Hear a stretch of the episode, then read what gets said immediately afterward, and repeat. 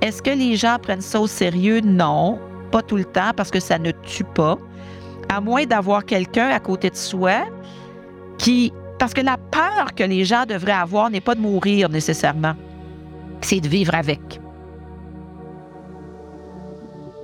Il y a de fortes chances que vous ou l'un de vos proches ayez été personnellement touché par une maladie du cœur ou un AVC. Ces maladies peuvent dévaster des vies, parfois de façon soudaine. Mais il y a de l'espoir. Je m'appelle Julie Dupage et vous écoutez Le Beat, un balado produit par Cœur et AVC avec le soutien de nos généreux donateurs. Dans chaque épisode, les plus grands experts du pays se joignent à nous pour discuter des questions les plus urgentes liées à la santé du cœur et du cerveau. Et vous serez inspiré par de vrais récits de personnes vivant avec une maladie du cœur ou les séquelles d'un AVC. Merci de votre écoute. Passons maintenant à l'épisode. La pression artérielle élevée, également appelée hypertension, est un problème de santé important qui est de plus en plus répandu. Elle touche environ un adulte sur quatre au pays, les exposant à un risque élevé puisque l'hypertension est le principal facteur de risque d'AVC et un important facteur de risque de maladie du cœur. Pourtant, l'hypertension passe souvent inaperçue. Elle n'est généralement associée à aucun symptôme précurseur. C'est pourquoi elle est souvent décrite comme le tueur silencieux. Dans cet épisode, nous en apprendrons plus sur l'hypertension et sur les mesures pour la prévenir, la réduire et la contrôler, diminuant ainsi notre risque cardiovasculaire. Tout d'abord, afin de tous être sur un même pied d'égalité, qu'est-ce que l'hypertension artérielle? Je ne dois pas être la seule à être mêlée entre les deux chiffres. Docteur Christiane Laberge, médecin de famille et chroniqueuse santé bien connue, démystifie le tout. L'hypertension, en fait, c'est un phénomène physique qui nous donne habituellement deux chiffres. Les gens d'ailleurs qui disent je ne fais pas de pression, ben t'es mort parce que tout le monde a une pression artérielle.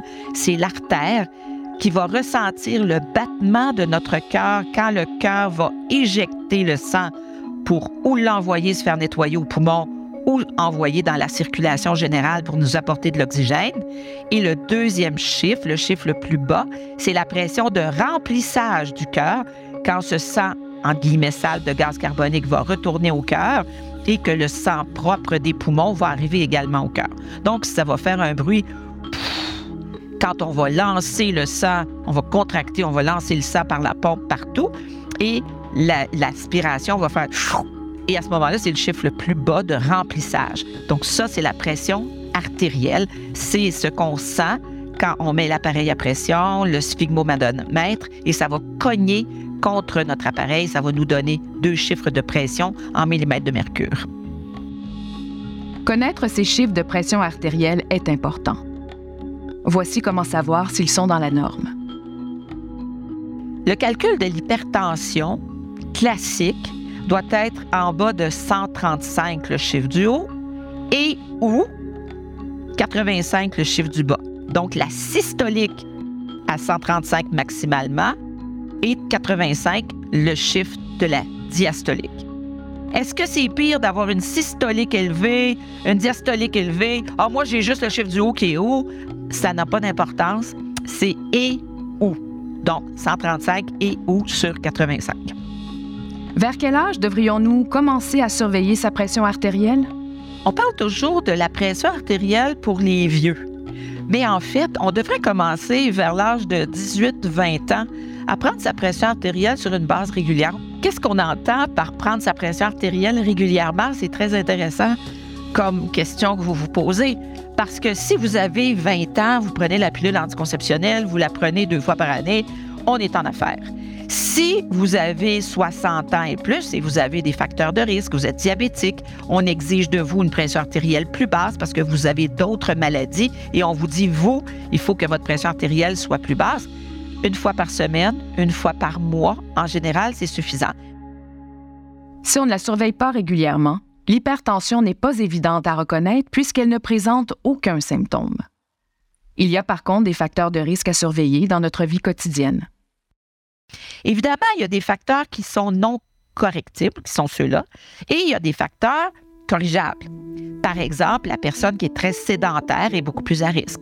La personne qui est obèse est plus à risque. La personne qui consomme beaucoup de sel est plus à risque. La personne qui ne fait pas d'exercice du tout, mais du tout, du tout, du tout sédentaire, mais vraiment ultra sédentaire, à risque. Fumeur, très, très à risque. Alcool, oui. Quantité modérée, quantité légère. Légère, moins pire que modérée, puis moins pire que sévère. Gilles Rioux est un jeune grand-père énergique qui demeure à Québec. Ça fait maintenant plusieurs années qu'il vit avec de l'hypertension, diagnostiquée à la suite d'une crise cardiaque. Mon hypertension a été diagnostiquée suite à mon premier infarctus que j'ai fait à l'âge de 48 ans. Donc, ça fait à peu près une quinzaine d'années. Je savais que j'avais d'autres facteurs de risque. J'étais sédentaire, euh, je faisais pas beaucoup d'entrée de bain, évidemment. Je n'avais pas nécessairement la meilleure alimentation qui soit. J'étais stressé, donc... Euh, mais quand il m'a dit que je faisais un infarctus dû à l'hypertension, là, ouf, j'ai été un petit peu euh, secoué quand on m'a annoncé ça. Recevoir un diagnostic d'hypertension, c'est pas anodin. Et cela a soulevé un questionnement chez Gilles. Tu te dis, qu'est-ce qui se passe? Euh, est-ce que mon échéance est pour bientôt? Tu sais, c'est toutes des, questions que tu te poses. Je pense que tu vas être capable de revenir euh, travailler convenablement faire une vie normale par la suite? C'est toutes ces questions-là que tu te poses dans ce temps-là parce que tu sais pas un peu les, conséquences que ça va, avoir sur ta vie, sur ta vie familiale, ta vie de travail professionnel et tout. Donc, euh, un peu décourageant à l'époque. J'étais découragé quand on m'a annoncé ça. Gilles a été découragé. Mais ça lui a pris quand même du temps et un deuxième infarctus avant qu'il se mette à faire des changements concrets dans son mode de vie afin d'améliorer son sort. Le deuxième infarctus, ça a été un peu l'élément déclencheur. Ce deuxième euh, est venu euh, sur le clou, comme on dit. Après ça, j'ai consulté tout, les, comme je disais tantôt, kinésiologues, nutritionnistes, diététistes. Tout changé, j'ai perdu du poids, j'ai jamais été aussi actif de toute ma vie. Je me sens bien, je vais bien, je vais au gym à tous les jours. Euh, vous dis, je fais 30 000 pas par jour en moyenne depuis 7-8 ans maintenant. Ça fait partie de ma routine de vie maintenant. Suis convaincu que c'est la meilleure médication. Si on pouvait vendre des pilules, des capsules de 30 minutes d'activité physique, si ça existait, ces médicaments-là en pilule, ça serait un best one mondial, je suis convaincu, puis les autres médicaments, ils baisseraient tout. Parce que l'activité physique, ça, ça aide la ça ça aide sur le diabète, ça aide sur l'hypertension, ça aide pour ton, maintenir ton poids, ça favorise un meilleur sommeil. C'est pour ça, là, moi, je me suis jamais senti aussi bien, même si j'ai 40 de ma puissance cardiaque. J'ai beaucoup de mérite d'avoir repris sa vie en main et de bouger autant. Docteur Laberge nous explique ce qu'on peut faire concrètement pour réduire son risque d'hypertension. Pratiquer une activité physique régulièrement en fait partie. Bouger, ça veut simplement dire que ça peut être de passer l'aspirateur en dansant. Ça peut être de monter des escaliers plusieurs fois, surtout si vous restez dans une maison à étage. Ça peut être de monter l'escalier régulièrement. Ça peut être de pelleter. Ça peut être euh, de de vous promener sur la rue tout simplement avec un rythme un petit peu plus grand que simplement marcher tranquillou pour méditer. Ça peut être marcher un petit peu essoufflé, toujours capable de parler, pas capable de chanter. Donc, si on atteint 150 minutes par semaine d'exercice modéré ou des 15 minutes avec par intervalle qu'on appelle 15 secondes vite, 15 secondes arrêtées, 15 secondes vite, 15 secondes arrêtées pendant 15 minutes, on va aller chercher l'exercice nécessaire pour théoriquement nous aider. Même avec 40 de sa puissance cardiaque, Gilles a compris qu'avoir un mode de vie sain, c'est de l'entretien. Gilles nous raconte une image qui l'a inspiré.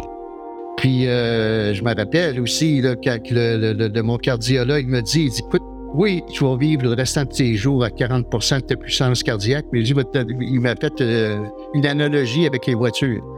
Il dit, tu sais, des, grosses minounes qui ont des gros moteurs 8, il y en a qui font même pas 100 000 km. Mais un petit 4, un petit moteur 4 bien entretenu, ça peut faire 3, 4, 500 km. Là, ça, ça, ça, a changé ma vie. Puis c'est ça qui me dit que, bon, ben, l'entretien, euh, la bonne alimentation, l'exercice physique, ça va m'aider à Puis évidemment, les 15 dernières années, là, ça a super bien été. Je me suis entraîné à tous les jours. Une autre chose que nous pouvons faire pour aider à diminuer sa pression artérielle est de relaxer et de prendre le temps de respirer. Il y a quelque chose de très intéressant que vous pouvez faire et ça s'appelle un feedback positif. Vous prenez votre tension artérielle normale, vous euh, relâchez la machine et vous respirez, inspirez, 6 secondes expirez pendant une minute. Et vous allez reprendre votre tension artérielle.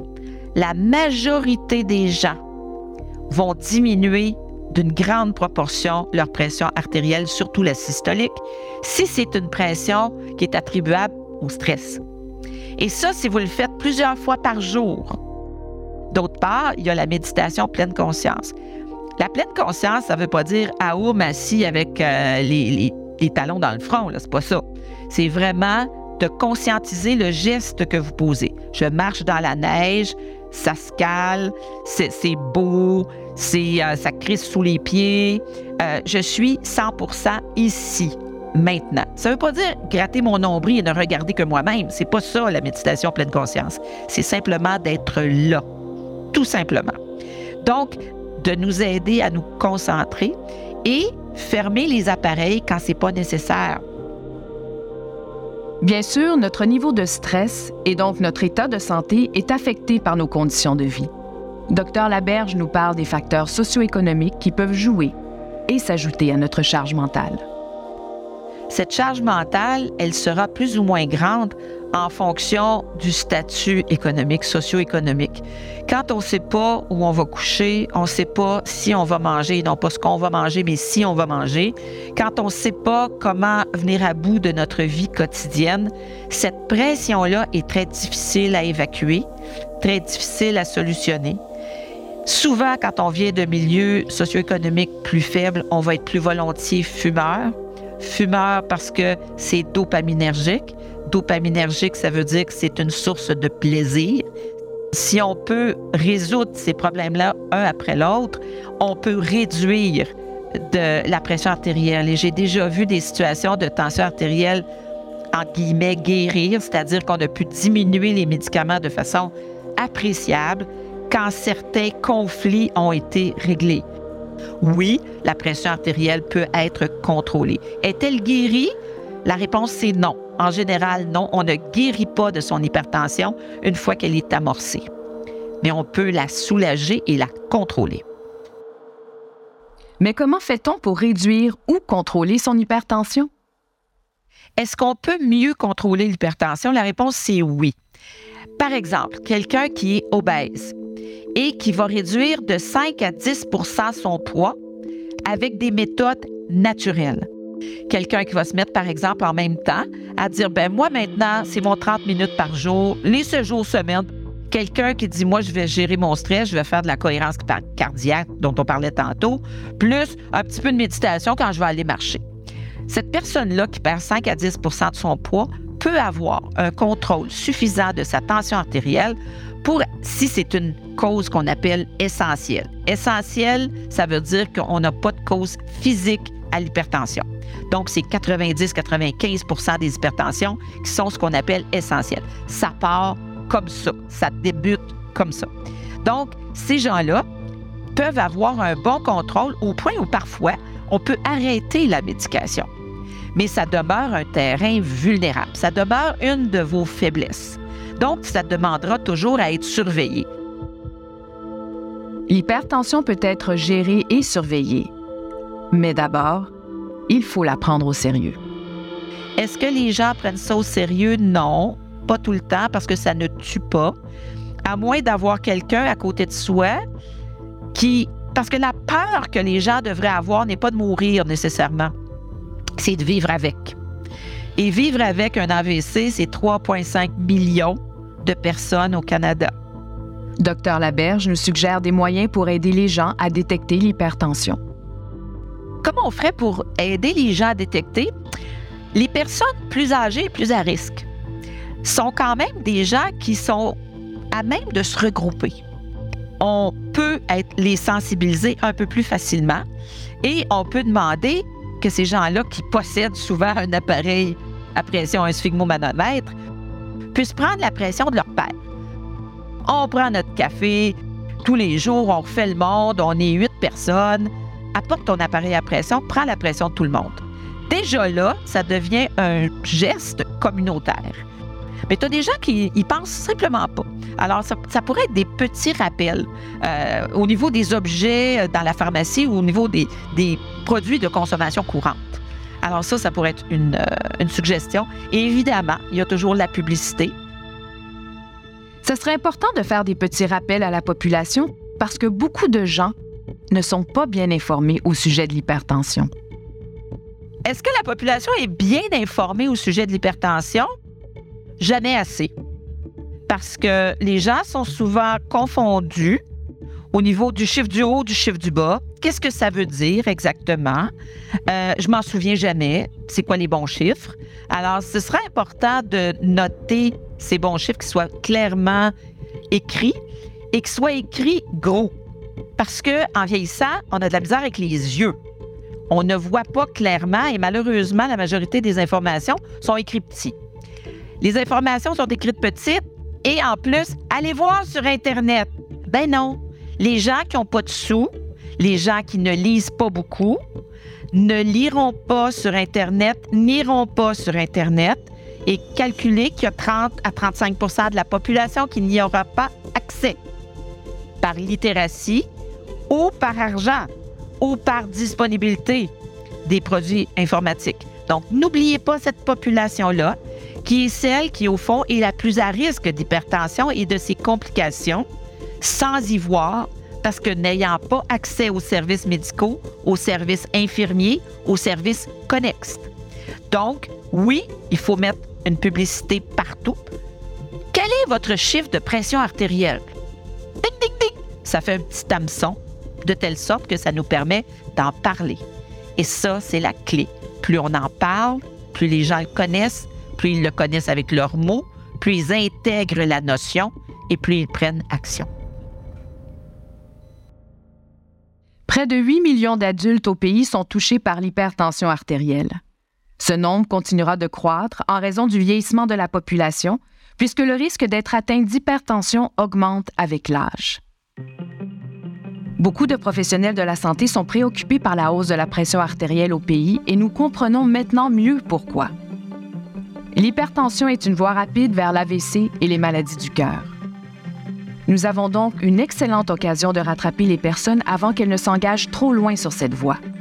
Pour y parvenir, nous devons sensibiliser la population, soutenir la prévention et améliorer l'accès au dépistage et à la prise en charge de l'hypertension. Si nous pouvons prévenir ou prendre en charge l'hypertension artérielle par des changements de mode de vie et la prise adéquate de médicaments, nous pourrons ainsi mieux combattre les maladies du cœur et l'AVC. Merci à Gilles d'avoir partagé son histoire et merci à Dr Christiane Laberge d'avoir offert son expertise. J'espère que vous avez apprécié cet épisode. Restez à l'écoute pour en apprendre plus sur la santé cardiaque et cérébrale. Au prochain épisode, nous parlerons de réanimation avec le comédien Robert Marien. À bientôt. Merci d'avoir écouté le Beat. Et un merci spécial à nos donateurs d'avoir rendu ce balado possible. J'espère que vous retiendrez quelques informations précieuses de l'épisode d'aujourd'hui. Peut-être aussi serez-vous inspiré à joindre une communauté déterminée à combattre les maladies du cœur et l'AVC. Abonnez-vous maintenant pour rester à l'affût, vous inspirer et retrouver l'espoir. N'oubliez pas d'évaluer et de commenter le balado pour que nous puissions toucher encore plus d'auditeurs. Restez à l'écoute pour notre prochain épisode. En attendant la prochaine fois, je suis Julie Dupage et merci d'avoir été des nôtres.